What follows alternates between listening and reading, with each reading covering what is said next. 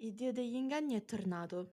Ciao a tutti e benvenuti in questo nuovo episodio di Caffè Letterario. Io sono Laura e oggi vi parlerò della serie TV di Loki. Precisamente mi concentrerò su questa nuova stagione, cercando però di farvi un riassunto generale sulla prima stagione. Prima di iniziare vorrei dedicare questa puntata a Matthew Perry e alla sua scomparsa, il nostro mitico Chandler, e quindi a tutti noi fan di Friends con i quali siamo cresciuti. Iniziamo. Basata sull'omonimo personaggio dei fumetti Marvel Comics, la prima stagione inizia con la fuga di Loki dalla sua linea temporale, avvenuta durante gli eventi raccontati in Avengers Endgame. La fuga da parte del dio dell'inganno lo porta a una misteriosa agenzia che controlla lo scorrere delle varie linee temporali, ovvero la TVA, che gli dà la caccia.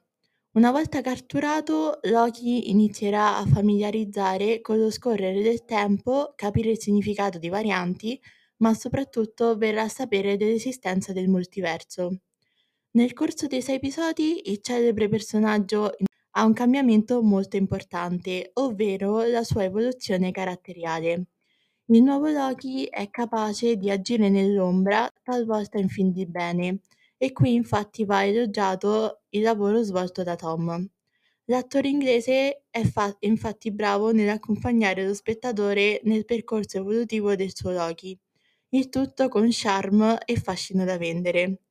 Oltre a Tom, la serie Loki ha anche rispolverato il talento di Owen Wilson, perfetto per il nuovo... Ah. Oltre a Tom Hiddleston, la serie Loki ha anche rispolverato il talento di Owen Wilson, perfetto per il ruolo... Perché? Mi impiccio sul ruolo! Ruolo. Oltre a Tom Hiddleston, la serie Loki ha anche rispolverato il talento di Owen Wilson, perfetto per il ruolo di Mobius, e dato la giusta visibilità a un'attrice finora poco apprezzata, ma potenzialmente di talento, come Sofia Di Martino. Da molti questa serie viene considerata come il gioiello televisivo della corona targata Marvel Studios, e infatti la serie Loki si è presentata come uno dei prodotti più interessanti della futura fase 4 della MCU. Loki asserve gli standard elevatissimi dei Marvel Studios, nel farlo però si distingue da altri prodotti del franchise grazie a una fotografia ricca di tonalità cupa, scenografie in gran parte molto minimal ed un uso degli effetti visivi assolutamente bilanciato. Non mancano i classici momenti epici targati Marvel Studios, ma senza dubbio qui servono solo da puro contorno. L'interesse è maggiormente concentrato sui contenuti più che sull'estetica. Bene, questa era la mia opinione della prima stagione e adesso vi parlerò della seconda. Dato che in questa parte ci saranno gli spoiler dei primi quattro episodi, ovviamente c'è un'allerta spoiler per chi non ha guardato la seconda stagione.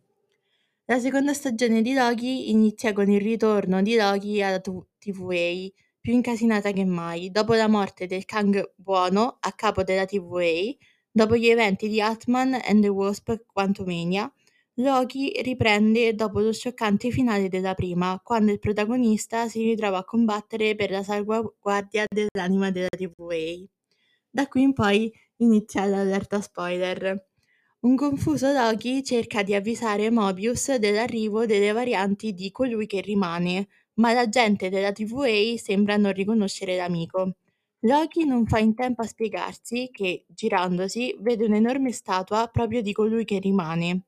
Da qui parte questa seconda stagione, che mette sul piatto nuove domande, ma dà anche risposte ad alcuni dei quesiti rimasti in sospeso per due anni.